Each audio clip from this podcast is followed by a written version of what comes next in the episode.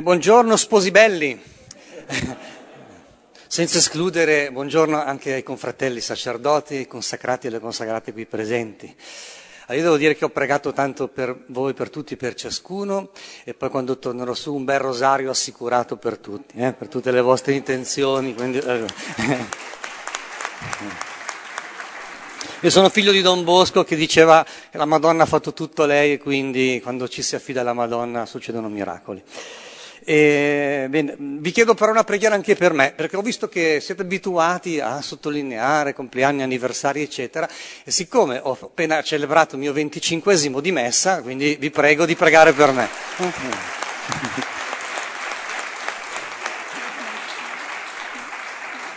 Allora, eh, dovreste avere la traccia lì sul, sullo schermo e qualche foglio è passato in modo che possiate seguire così agilmente. Eh, cosa intendiamo fare? Allora, il tema è un po' questo. Eh, io sono abituato a dire che la famiglia è il corpo dell'amore, hm? cioè è l'amore che prende corpo, è l'amore che non rimane un'astrazione. E infatti il matrimonio si dice anche comunemente mettere su casa. Hm? È la casa appunto dove si impara ad amare. E se in più la casa è abitata dalla presenza del Signore, allora si impara ad amare da Dio. Allora il punto è questo. Cosa, cosa, andiamo a fare in questa conferenza? A cercare la comunione ma senza negare le differenze. Perché le differenze sono la condizione elementare della comunione. E vi potete immaginare che il demonio cercherà appunto di cancellare le differenze, di scompigliare il mazzo di carte delle differenze, perché così rovina la comunione. Mm? Qual è lo svolgimento di questo tema? Andiamo a prendere contatto, tre passaggi.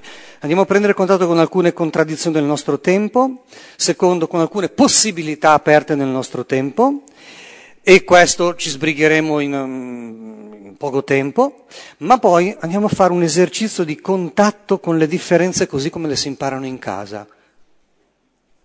Mi è piaciuto che fin dall'inizio del, del, del, congresso ci siamo detti questo, che non è una faccenda da specialisti, perché Dio nella casa, nei corpi, nell'uomo, nella donna, nel maschile, nel femminile, nei figli, nei genitori, ha reso disponibili le, grandi verità per tutti. L'ha già rese disponibili. Poi lo specialista andrà a dire le cose in maniera riflessa, critica, così. Ma Dio ha disseminato queste cose nei corpi. La trappola del gender in fondo è questa, che ci stanno dicendo che, che i corpi non sono portatori di significati e quindi sono manipolabili come vuoi. E invece è proprio il contrario. Io ricordo sempre quella frase del giovane Ratzinger, teologo, che dice, nel cristianesimo il biologico è già teologico, cioè i corpi parlano di Dio. Il mio sguardo di sacerdote, mi, guardando questa assemblea meravigliosa, mi fa dire questo. Dio si compiace nel guardarvi. Ha impresso la sua immagine in voi, nel vostro amore, nella vostra relazione, e voi con la forza del sacramento del matrimonio gli fate fare anche bella figura. Mm. Più chi meno, perché poi la vita è difficile, però eh, gli fate fare bella figura. Bene, allora andiamo a a vedere velocemente i primi punti. Se, se, trovate delle parole difficili così cancellate non è un problema. Eh, eh, alcune cose poi le leggete sul libretto alfabeto familiare che è scritto in maniera divulgativa, mm, con, c'è una bellissima prefazione di, di Don Renzo, quindi, ecco.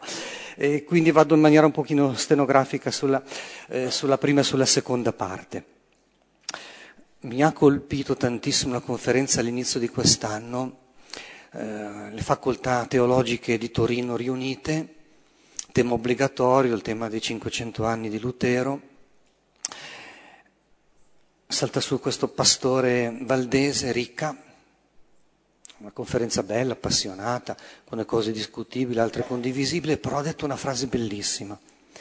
Noi preghiamo eh, molto spesso per i peccati contro l'unità dovremmo pregare anche per i peccati contro la differenza. Io sono rimasto colpitissimo perché, se ci pensate, è la stessa cosa. L'amore è l'unità della differenza. Però presa da questa angolatura, pregare per i peccati contro la differenza ci aiuta molto, perché i fantasmi, i mostri e i deliri delle società orientali e anche occidentali sono sempre i fantasmi mostri dell'unità. è una spinta all'unità che mortifica la differenza. In Occidente l'unità è pensata soprattutto come la sovranità assoluta dell'io, l'io che pensa di essere padrone in casa sua, non è vero. I fantasmi mostri del patriarcato. Oppure peggio, la sovranità di Dio, la difesa della sua trascendenza, fantasmi mostri del fondamentalismo. Allora l'ottica della differenza, invece Dio è appassionato della differenza. Dio si lascia ra- raffigurare nella varietà delle cose, non nell'uniformità delle cose. Se ti dico uniforme, cosa ti viene in mente? Appiattimento, encefalogramma piatto, morte, militari, divisa, stragi. Eh? Il Papa, come lo dice bene, no? dobbiamo liberarci dalla pretesa di essere uguali.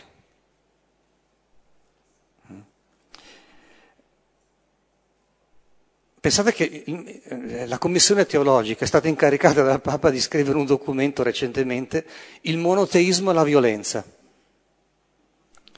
Perché appunto i fantasmi dell'unità senza la differenza sono dei mostri poi. Eh?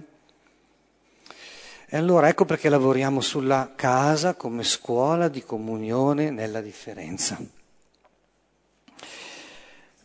Lì nel, nel, primo titolo ho scritto eh, affetti senza case, case senza affetti, perché questo qui è quello che i grandi autori, Nietzsche, Heidegger, hanno capito sul, eh, sugli effetti del nichilismo. Il nichilismo è una brutta bestia che ti entra in casa e la svuota. Oppure che prende l'amore, lo mette in primo piano e ti toglie la casa, cioè la concretezza dell'amore, ti toglie la casa, ti toglie il corpo, ti toglie la differenza maschile e femminile, così rimane un puntino che sono le tue pretese, i tuoi deliri. Ehm, tecnicamente, co- com'è successo questa, questo effetti di svuotamento, di spaesamento, di non trovarsi più neanche nella propria casa, questi effetti di smarrimento molto profondo? E certo, riduzione secolare del mondo. Il mondo non parla più di Dio, disincanto del mondo. Due, riduzione individuale della libertà, che non sta né in cielo né in terra, perché eh, noi siamo figli e perché anche Dio è trinitario, quindi l'individuo non esiste. Esiste sempre l'individuo, ma dentro le relazioni che l'hanno generato e che lui coltiva. Terzo, la cosa più alla moda eh, oggi, riduzione sentimentale dell'amore. Invece ci diremo, l'amore è sempre sentimento, ma è anche alleanza. È trasporto emotivo, ma è anche responsabilità etica. Capite? Quelle tre riduzioni sono un mondo senza Dio, un io senza l'altro e un'affettività senza responsabilità. Capite che qui l'uomo fa una brutta fine e infatti stiamo tanto male. E dietro c'è lo zampino, non è solo una cosa culturale, dietro c'è lo zampino del demonio che non sopporta la differenza e ce la rende insopportabile. Andiamo a vedere perché. Lì stenograficamente vi ho scritto il primato del soggetto. Se tu devi affermare te stesso senza Dio, senza mondo e senza l'altro, cosa farai? Devi rifiutare tutto quello che ti precede, tutto quello che ti sta di fronte.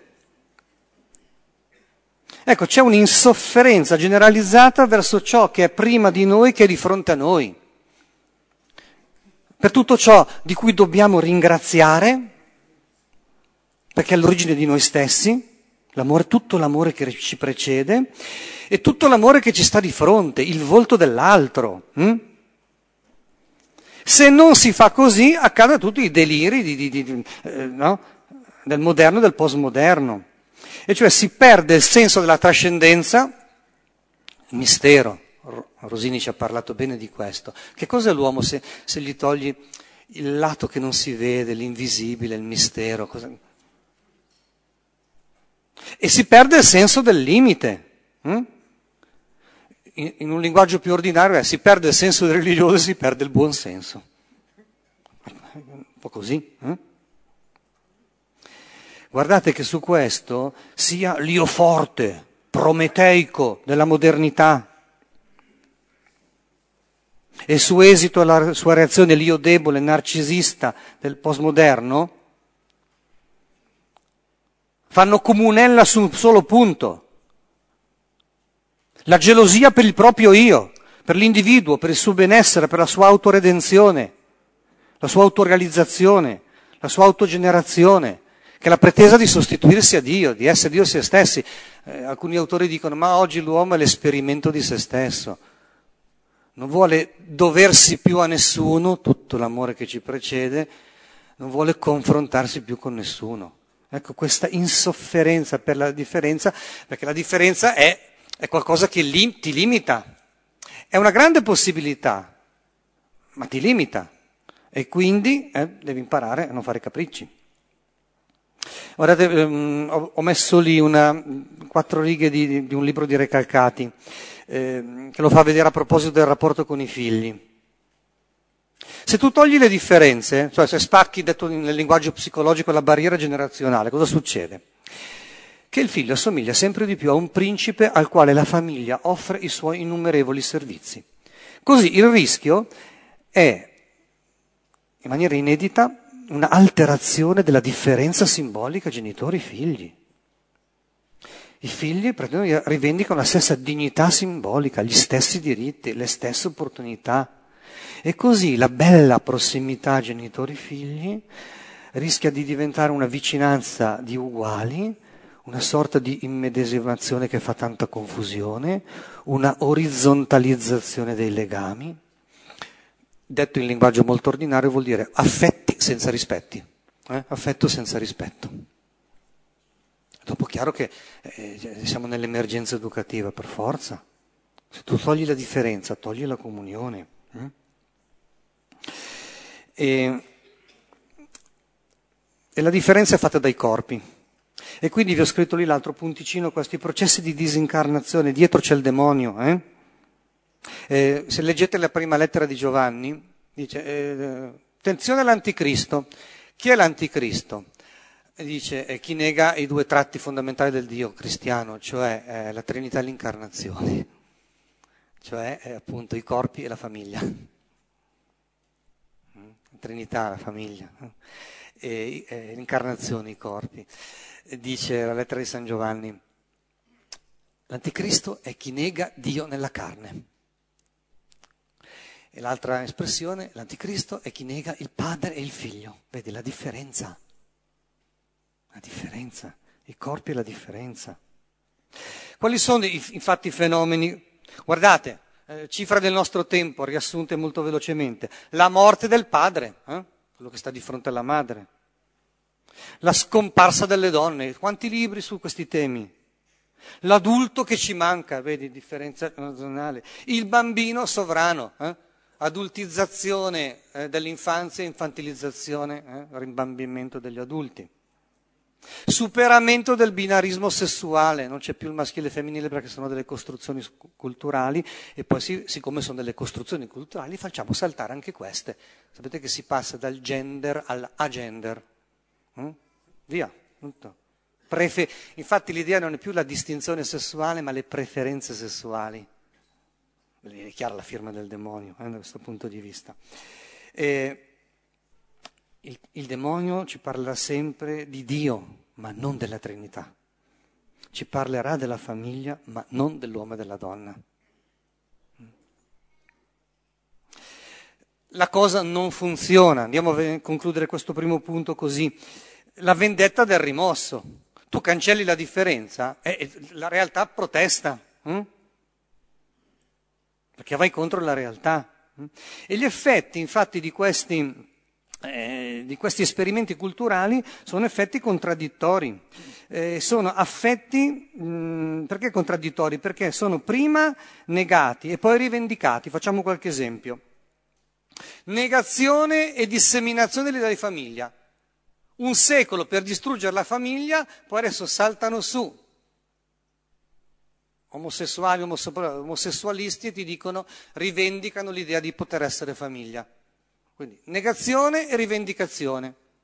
Anche lì vedi la firma di quell'altro. Oppure, la dinamica dell'omosessualità, cosa c'ha di tragico, di drammatico? Eh? È che poi devono affermare quello che negano. E quindi ci deve essere l'omosessuale attivo e quello passivo, cioè uno fa il maschio e l'altro fa la femmina, perché è intuitivo, lo sanno anche gli elettricisti.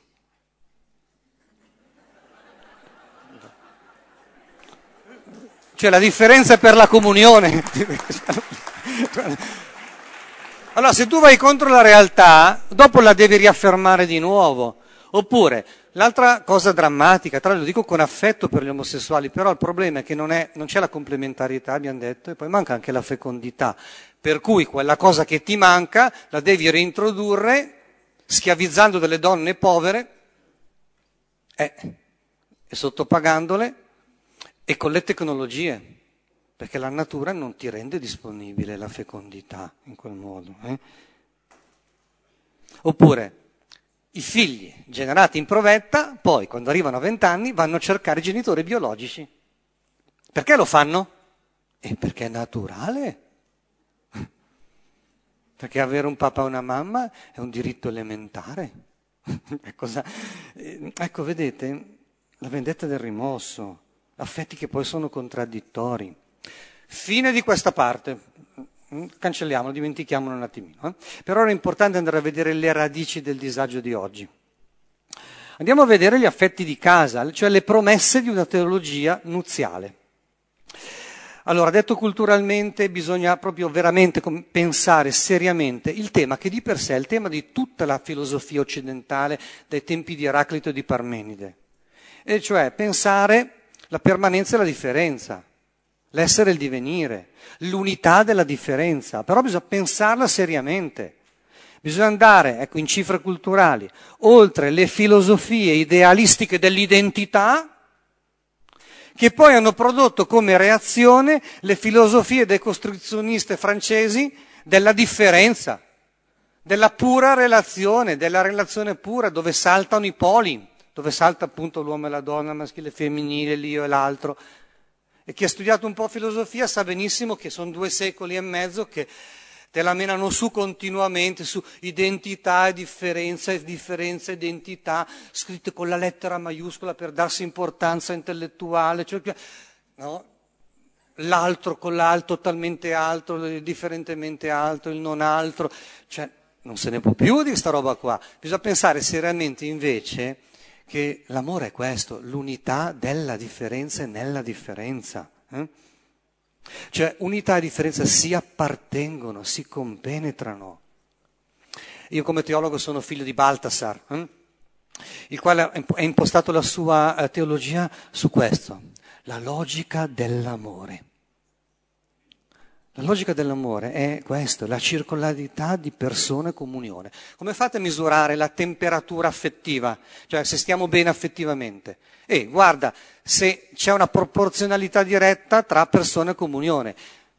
Si sta bene affettivamente, si è maturi affettivamente quando le persone investono in comunione e i legami d'amore favoriscono e promuovono le persone. Se tu vedi che i legami fanno crescere le persone, e che le persone reinvestono nei legami, allora vuol dire che stiamo bene. Perché? Perché identità e differenza, persone e comunione si coappartengono. Eh?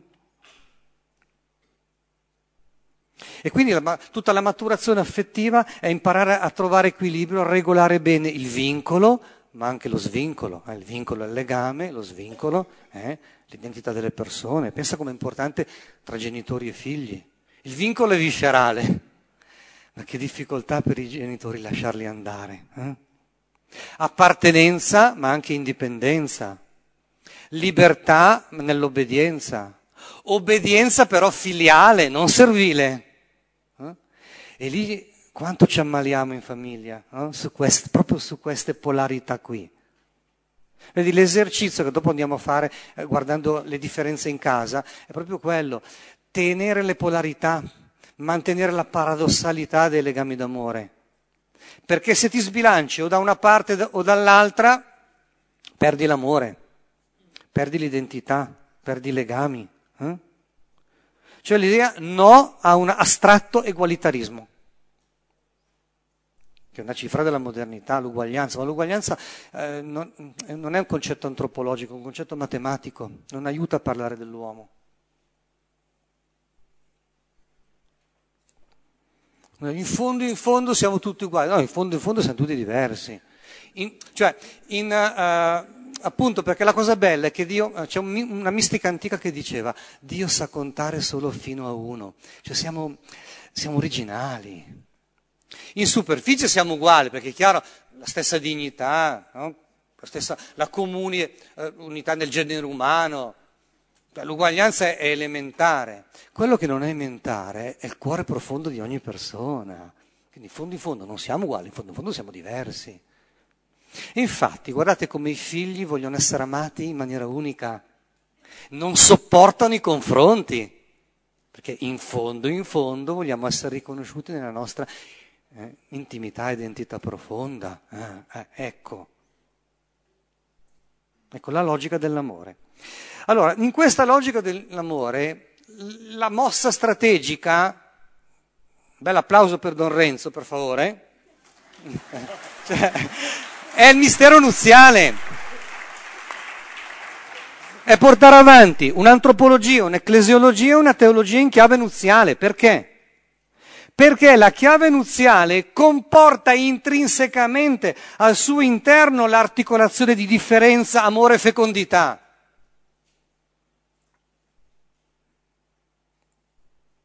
Perché c'è l'io, l'altro, il frutto dell'io dell'altro. E, e quelle cose hanno, hanno la stessa logica, l'unità della differenza, la comunione delle persone.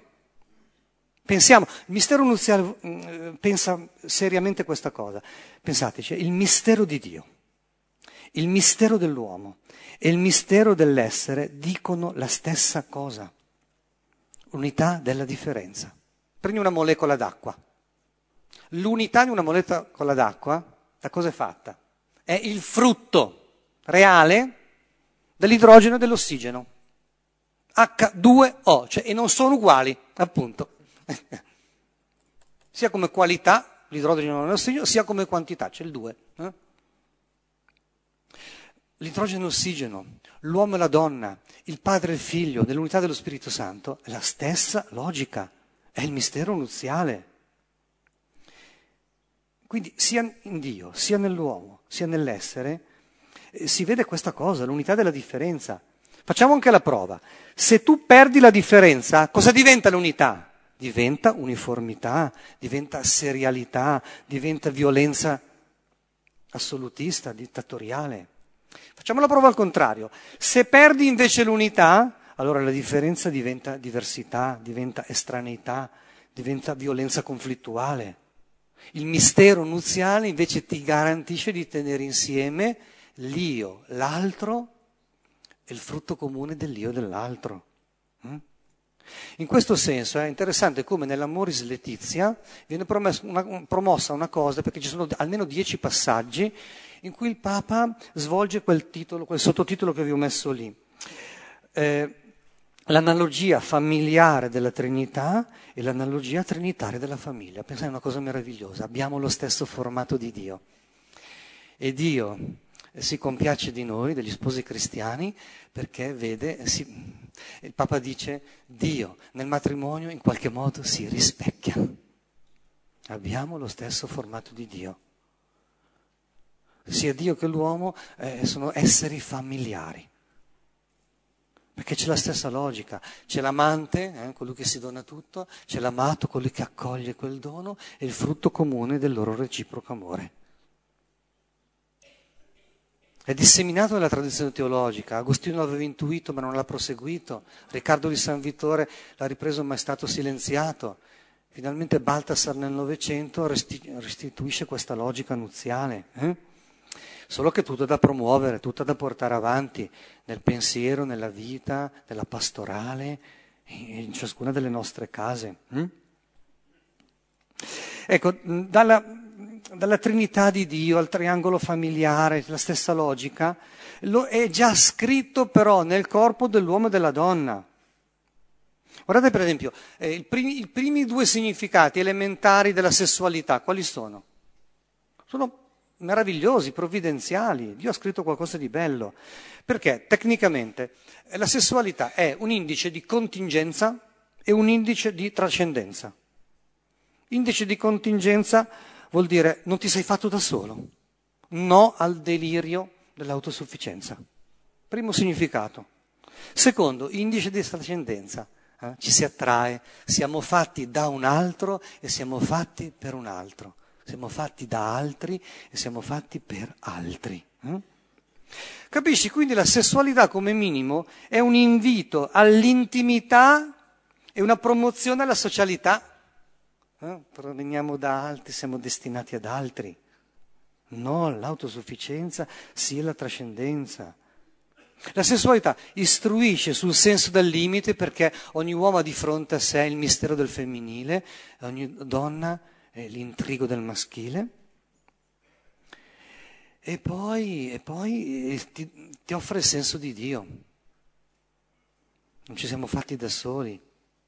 E anche noi non siamo mica produttori dei nostri figli. Come mai i genitori eh, poi lo sentono come un miracolo il bambino? Eh, lo vediamo proprio alla fine di questo incontro. Eh? La sessualità ci istruisce su due le cose, sulla nostra costituzione finita, ecco il senso del limite, ma anche sul nostro desiderio di infinito, il nostro provenire ed essere orientati a Dio.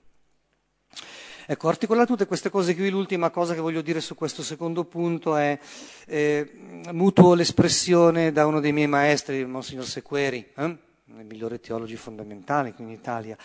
E, ecco, qui è importante che la famiglia sappia coniugare il principio monastico col principio domestico.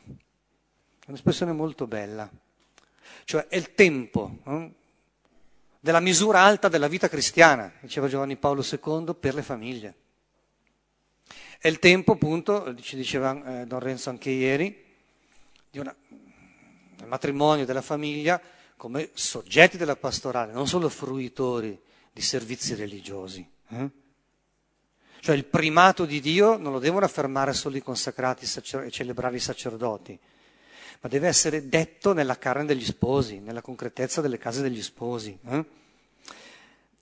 È vincente pastoralmente questo, appunto, l'unità del principio domestico con quello monastico, perché se no il principio monastico ti fa pensare alle cose del cielo e quello domestico alle cose della terra e rimangono disarticolate. Ecco perché è vincente. Eh? Parrocchia famiglia, famiglia parrocchia, una pastorale parrocchiale animata dalla presenza delle famiglie.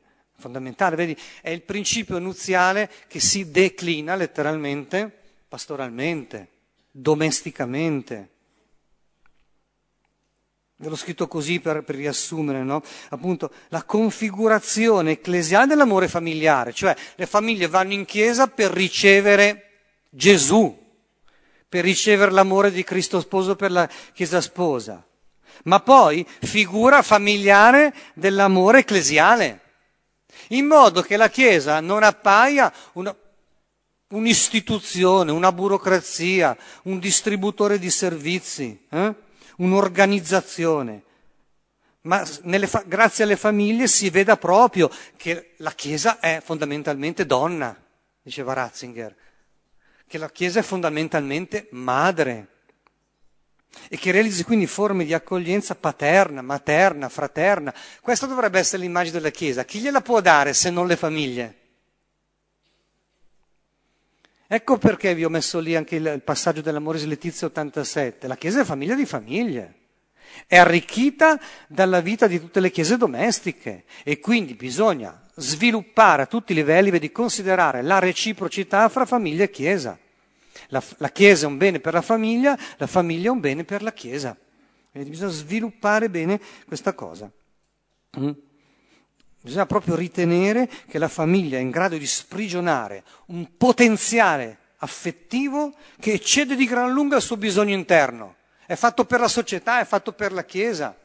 Una famiglia che si chiude in se stessa perde se stessa. I suoi beni gli franano addosso. I suoi beni diventano dei mali. Si intossica di amore. La famiglia che si chiude in se stessa, si intossica di amore. Qui io vorrei cedere la parola agli psicologi perché ne sanno tanto di questa roba qua.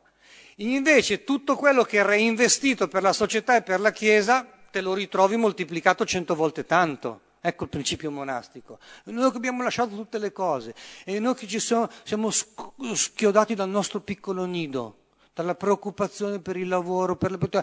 Ecco, noi che ci siamo dedicati a ricevere cento volte tanto insieme alla vita eterna. Vi beccherete qualche eh, persecuzione del demonio, di chi, no, ma non importa. Eh? Nessuno vi toglierà la vostra gioia. E adesso andiamo a fare la parte più bella. Eh, la casa tra affetti ed effetti. Fra poco capirete anche il significato di questa espressione. Attenzione, un piccolo esercizio di fenomenologia della casa. Cioè andiamo a vedere come appunto la casa, il tema che mi è stato assegnato, eh, insegna la differenza e quindi custodisce e promuove la comunione. Eh, ci sono dei temi che non prendo, per esempio la stanza nuziale, hm, come luogo di intimità, il letto, luogo del riposo, perché è importante non solo lavorare ma anche eh, riposare. La tavola, l'alimentazione e la convivialità, sentite? Eh? bisogni ma anche desideri. Ah, ecco. L'arredo e gli oggetti. Amore ma anche il lavoro. Oppure eh, la casa è addobbata e ci sono i ricordi, le decorazioni. E quindi c'è l'efficienza, la funzionalità, la strumentalità, ma c'è anche la bellezza, la gratuità. C'è l'utile, ma c'è anche l'inutile. Ecco, questi aspetti fenomenologici non li tocco, hm? perché su questi siete già più bravi sendato di me. Però poi chi eh, prendete l'alfabeto familiare e ci sono, sono mm, voci, di, mm, voci, più panoramiche, voci di dettaglio, quattro pagine di bibliografia per chi vuole leggere, tipo A come amore, però anche B come bacio, C come carezza, D come donna. Due numeri sull'Eucarestia, E come Eucarestia perché quello è il massimo. Eh, I come intimità, L come legame, o come omosessualità, P come procreazione, R come riconoscimento, che è la richiesta più grande che abbiamo come persone. Eh? E, e, lì trovate tutto. Però facciamo qualche piccolo esercizio. Eh, ne ho messi un po', a un certo punto se scade il tempo mi fermo. Eh? Il minimo di fenomenologia della casa, l'esperienza dell'abitare come sintesi felice di forze e di forme. I grandi antropologi fanno vedere che la civiltà, perché si configura? Com'è che si configura? Si parte dalla forza dell'amore tra l'uomo e la donna. Quando quella forza d'amore si organizza e nascono la casa. La casa è l'oggettivazione dell'amore, è la forma concreta dell'amore. Eh? La forza dell'amore uomo-donna prende la forma della casa. Eh? Ma in questo modo, e la casa ha bisogno poi, in qualche modo, si pianta, eh? viene costruita nel mondo, nell'ambiente. Quindi la casa umanizza il mondo, trasforma il mondo. Quindi l'uomo e la donna sono la mediazione concreta tra uomo e mondo. Generano bambini e costruiscono case. Approfondiamo un attimo. Pensate come l'uomo e la donna, rispettivamente, l'uomo è, costruisce le case. Quindi la forza fisica dell'uomo non è senza senso. Avete mai visto l'emuratore? Un po' difficile, ma le faranno, le metteranno per dire che siamo uguali. No? Cioè, eh, eh. Poi si ritorce contro la donna, alla fine. E, I muratori, cioè la forza fisica serve per costruire le case. Invece la donna è la casa, non costruisce la casa, la donna è la casa. La casa è il prolungamento della donna. La donna è la casetta dell'uomo. La donna è un centro di accoglienza in entrata e in uscita. È, è, di, è proprio diverso. Allora sapersi riconoscere, guardarsi. Eh? Quindi l'uomo è orientato a umanizzare, a domesticare il mondo esattamente come la donna è orientata a umanizzare ed educare l'uomo. Ricordate le grandi parole di Giovanni Paolo II nella lettera sulla dignità della donna. Alla donna Dio affida l'uomo, ogni uomo, tutto l'uomo. Eh? C'è un genio maschile e un genio femminile. Imparare a guardarsi con questo rispetto, con questo affetto, con questa riconoscenza, con questo riconoscimento è veramente importante. Hm? E ancora un piccolo approfondimento su questa fenomeno della casa. Abitare. Hm? Dovete sapere che eh, la parola virtù eh, nella teologia medievale aveva due parole. Virtus, che vuol dire forza, spinta. Hm? Ma c'era un'altra, habitus. Habitus vuol dire la capacità di, di fare il bene stabile, interiorizzata. Ecco, la virtù è tutte e due le cose, è la forza ma anche la forma, è la spinta ma anche la stabilità. Nell'insieme l'idea di virtù come capacità di fare stabilmente il bene. Eh? Qualcosa di molto dinamico ma qualcosa di configurato. Ecco, l'amore e la casa. Da qui si impara tante cose. Appunto, la casa è un luogo dove dimorare, ma anche in cui operare. Non bisogna dissociare queste cose.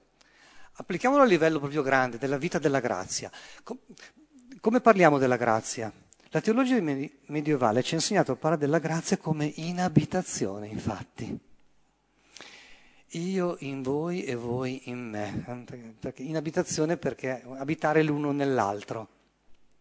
Quindi dimorare in lui. Però anche, si diceva, operare in lui. Il Padre mio opera e anch'io opero. Vedi? Allora si matura nell'amore familiare, poi eccetera eccetera, a tutti i livelli, quando si impara a tenere insieme il lavoro e il riposo, quando si impara a dimorare ma anche a operare. Non essere iperattivi, ma vieni qua, siediti un po' importante. Tanti uomini sono sfiniti perché dicono: Ma la moglie è una trottola che si muove continuamente. Dice, ma siediti qui un attimo, mi fa venire mal di testa col tuo movimento. No? Ma anche operare. Tante mogli sono addolorate perché il marito si svacca troppo facilmente. No? Capisco che devi ripigliarti un po' l'uomo, ha bisogno di riposare qualche minuto, come, il cellulare che devi mettere la spina, però dopo scantati, tira fuori, eh? rimanere lì col display, perché se no, eh? se no ci si mortifica a vicenda, ci si demoralizza, eh? si perde moralità. Perché, così. Vedi, anche la stessa vita di grazia è così, dimorare in Lui, Lui in noi, operare in Lui e, no, e, e Lui in noi. Eh? Un secondo passaggio di fenomenologia della casa è questa, eh, l'esperienza della soglia. Eh, la casa repl- sta al, al, a metà strada tra il corpo proprio e il corpo sociale, perché hanno la stessa dinamica, cioè una certa dialettica tra l'interno e l'esterno.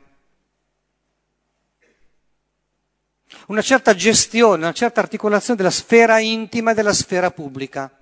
A livello di corpo proprio, pensate la pelle. Ti dà il limite, no? il tuo limite, ma è anche traspirante. L'occhio, l'occhio è lo specchio dell'anima, cioè fa in, no? Ti fa vedere fuori e chi ti guarda ti fa entrare dentro. C'è un'esperienza di soglia, è proprio importante. Infatti la casa cosa insegna? Ecco, qual è il significato di questo elemento fenomenologico? ad articolare amore e lavoro, dicevamo prima, il dimorare e l'operare, la casa come punto di partenza, punto di uscita, punto di ritorno. Pensate com'è importante per i figli imparare a star bene a casa, ma anche a saperla lasciare la casa. Sentirsi generati, ma diventare poi generativi a propria volta. Invece adesso hanno paura di sposarsi. Mm? Un terzo passaggio. Originalità dell'esperienza domestica, dove ci sono appunto i sessi, dove ci sono eh, eh, i coniugi, i figli, dove c'è appunto l'esperienza della casa. Guardate, appunto, la sessualità abbiamo visto, minimo vuol dire rinuncia all'autosufficienza, invito alla dedizione. La coniugalità, cosa vuol dire? È intesa affettiva, ma anche alleanza affettiva. Vedi, la casa insegna un sacco di cose, perché è trovarsi bene ma anche trattarsi bene. La filialità cosa insegna? Essere figli vuol dire esserci nel modo del riceversi. Eh? È provenienza e indipendenza. È diventare autonomi senza esserlo. Vedi?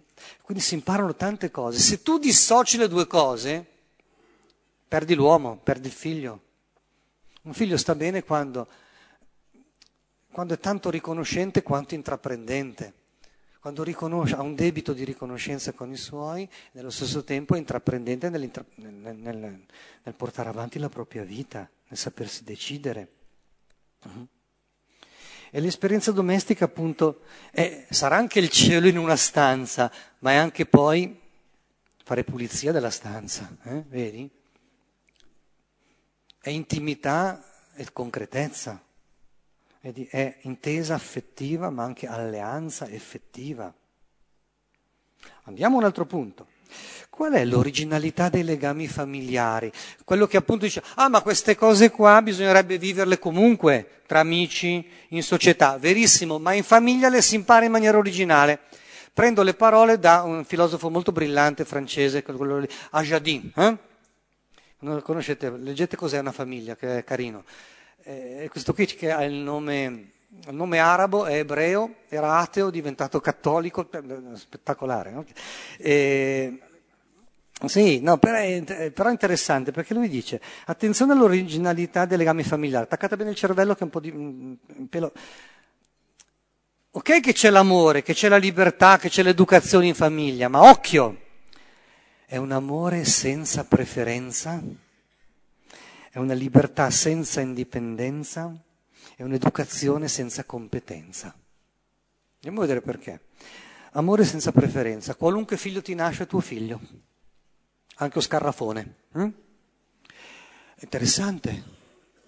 Cioè, l'amore elettivo, sì, tra marito e moglie,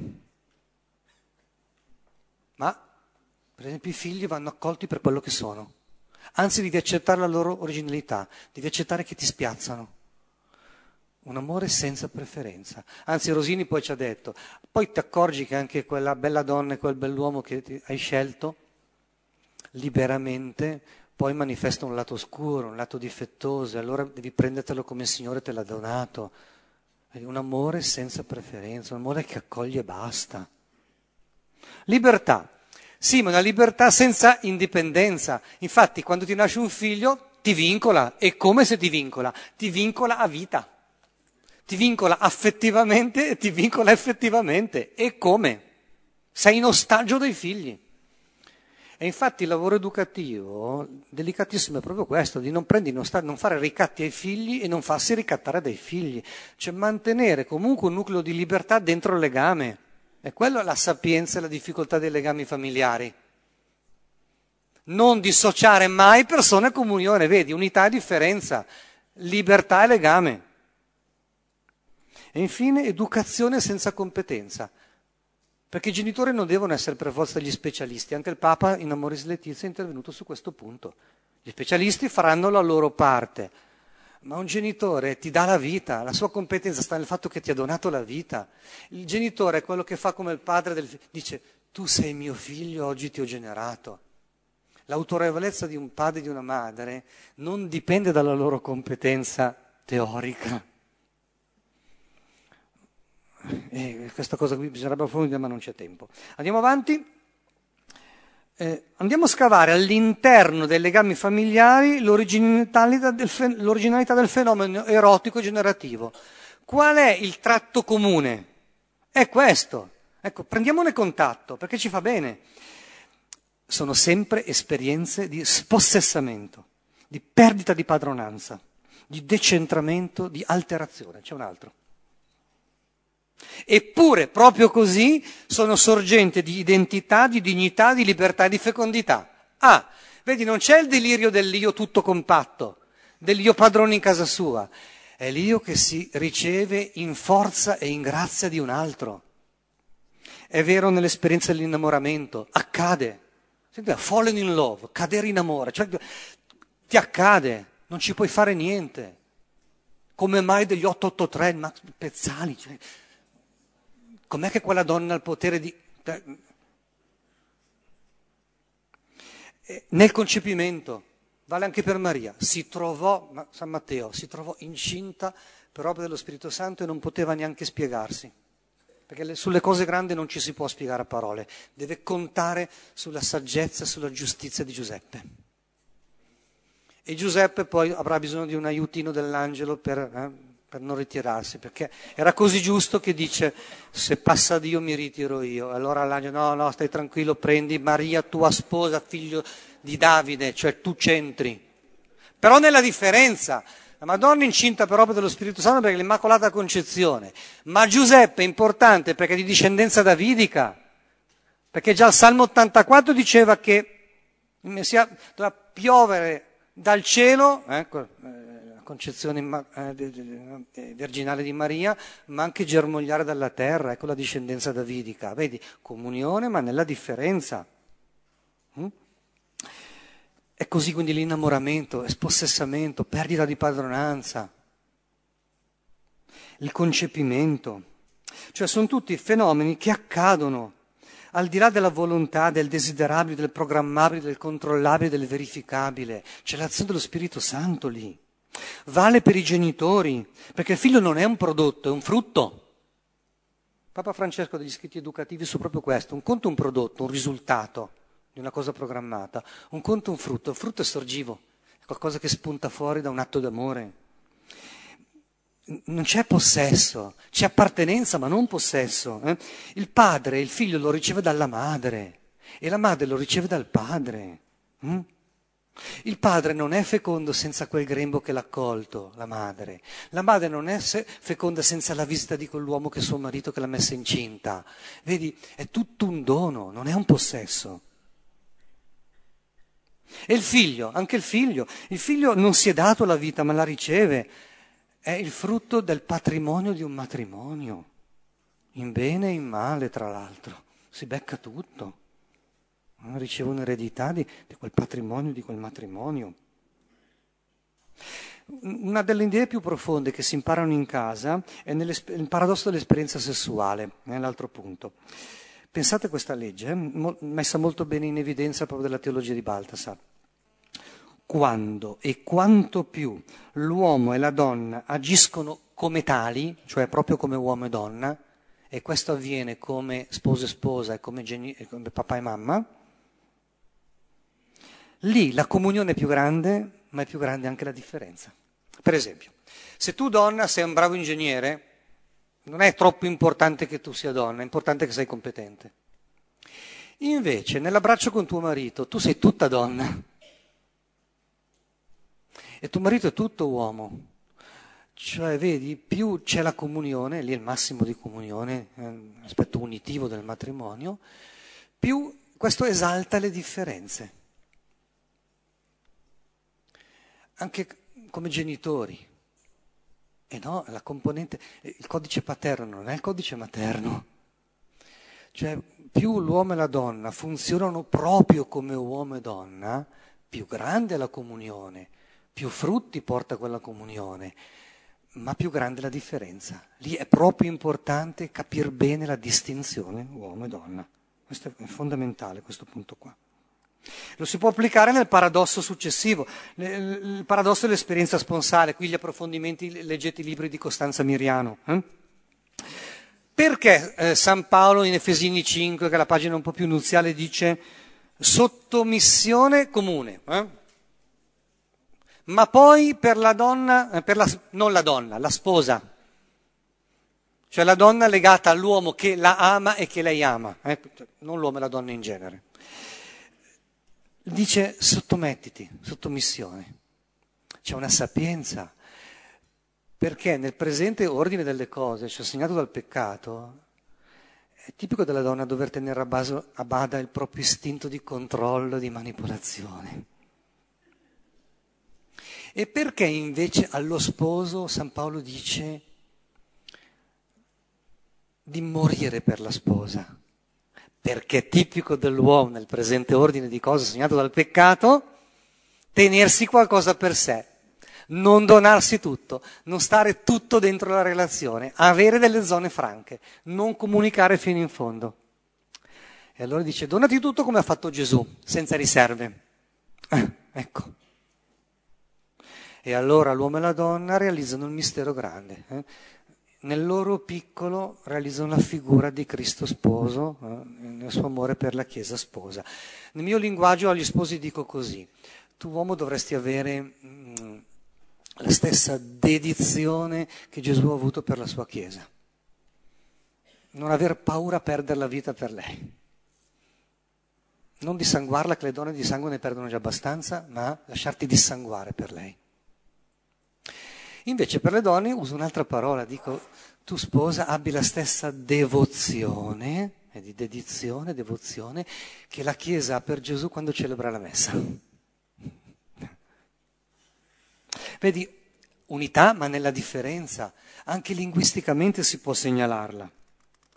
Andiamo in conclusione. Eh, il paradosso del, de, delle madri e dei, pa, e dei padri. Hm? Il codice eh, materno è figlio mio ti voglio bene per quello che sei, eh? quindi è l'incondizionato dell'amore. Però così uno diventa capriccioso, se c'è solo questo. È importante superare la cultura che ha, cancellato i padri. Il codice paterno che dice, sai, anch'io come la mamma ti voglio bene per quello che sei, però ti valuto anche per quello che fai. Amore incondizionato, ma anche le condizioni di esercizio dell'amore. Perché vedi, tu sei un tesorino, ma anche tuo fratello è un tesorino, quindi non lo puoi asfaltare. cioè, nell'insieme, quindi papà e mamma rappresentano quello che in Dio è assolutamente compenetrato, la giustizia e la misericordia.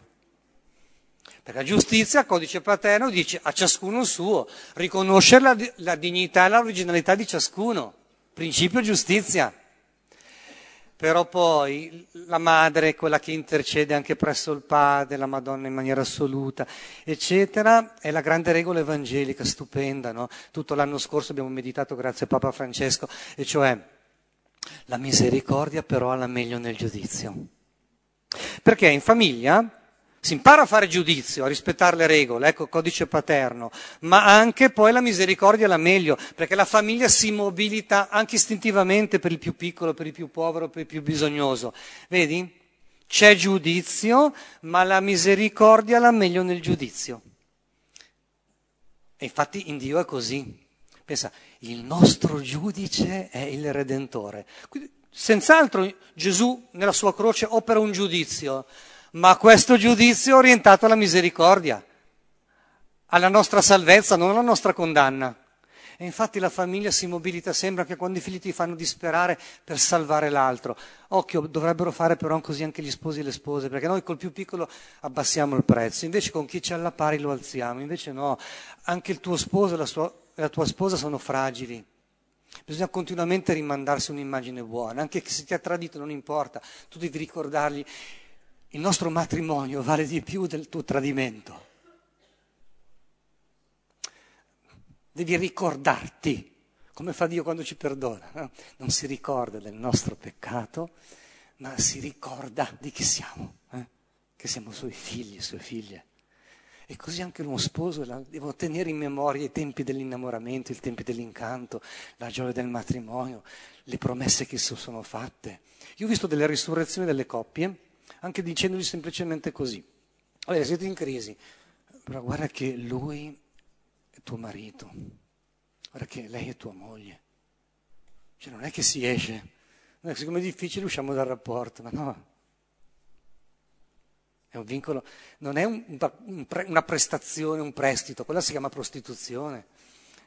Il matrimonio è il dono della vita, il dono della vita non, non lo puoi tirare indietro. Eh?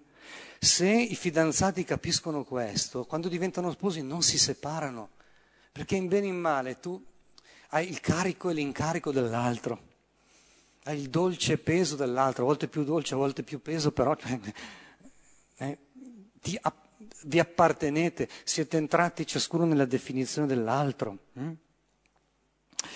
E saltiamo, andiamo diretta, beh, facciamo il penultimo punto. No? E fratelli e sorelle, no? pensate anche lì la casa cosa ci insegna. In famiglia ci si comprende ma anche si litiga.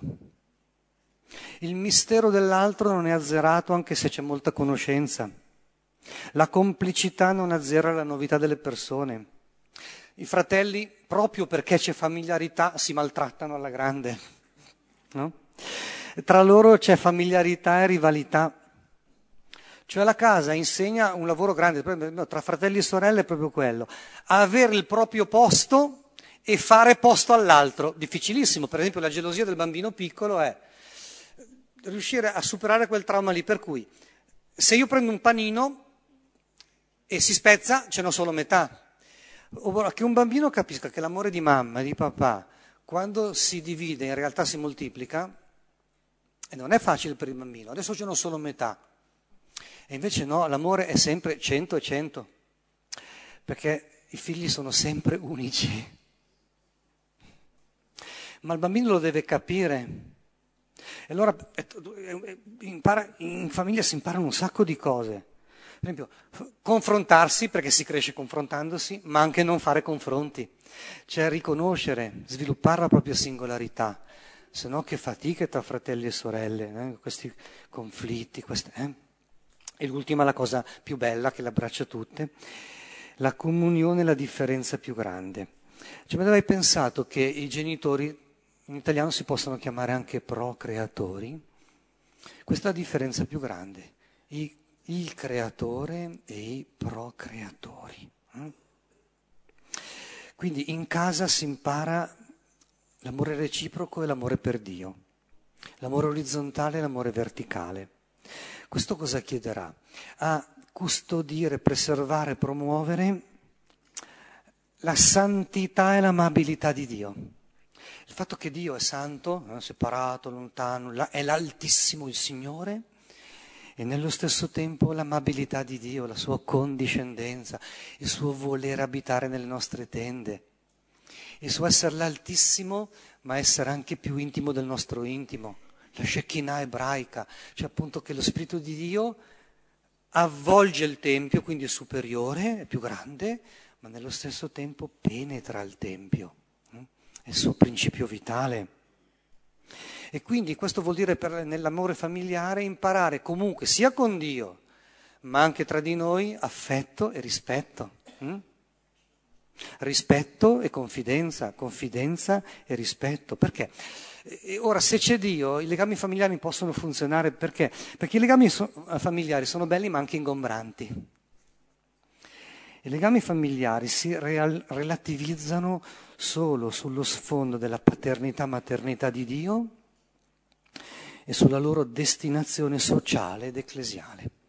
Se gli affetti familiari non tengono conto di Dio eh, e della loro destinazione alla società, alla Chiesa e di nuovo alla fine in Dio, implodono, diventano etnia, diventano mafia, diventano fusione, diventano confusione, eh? implodono e poi esplodono. Eh? Invece se c'è Dio, allora trovano le loro giuste misure. Ed ecco perché all'inizio della conferenza ho messo nel foglio eh, proprio quella quell'espressione del Salmo eh, 126, se il Signore non costruisce la casa, in vano vi faticano i costruttori. Inutile stare a fare tanta fatica, alzarsi mattino presto, andare a dormire tardi, perché tanto il Signore ne darà ai suoi amici anche nel sonno. E la sua grazia vale più della vita, la sua grazia inonda la nostra vita. Grazie.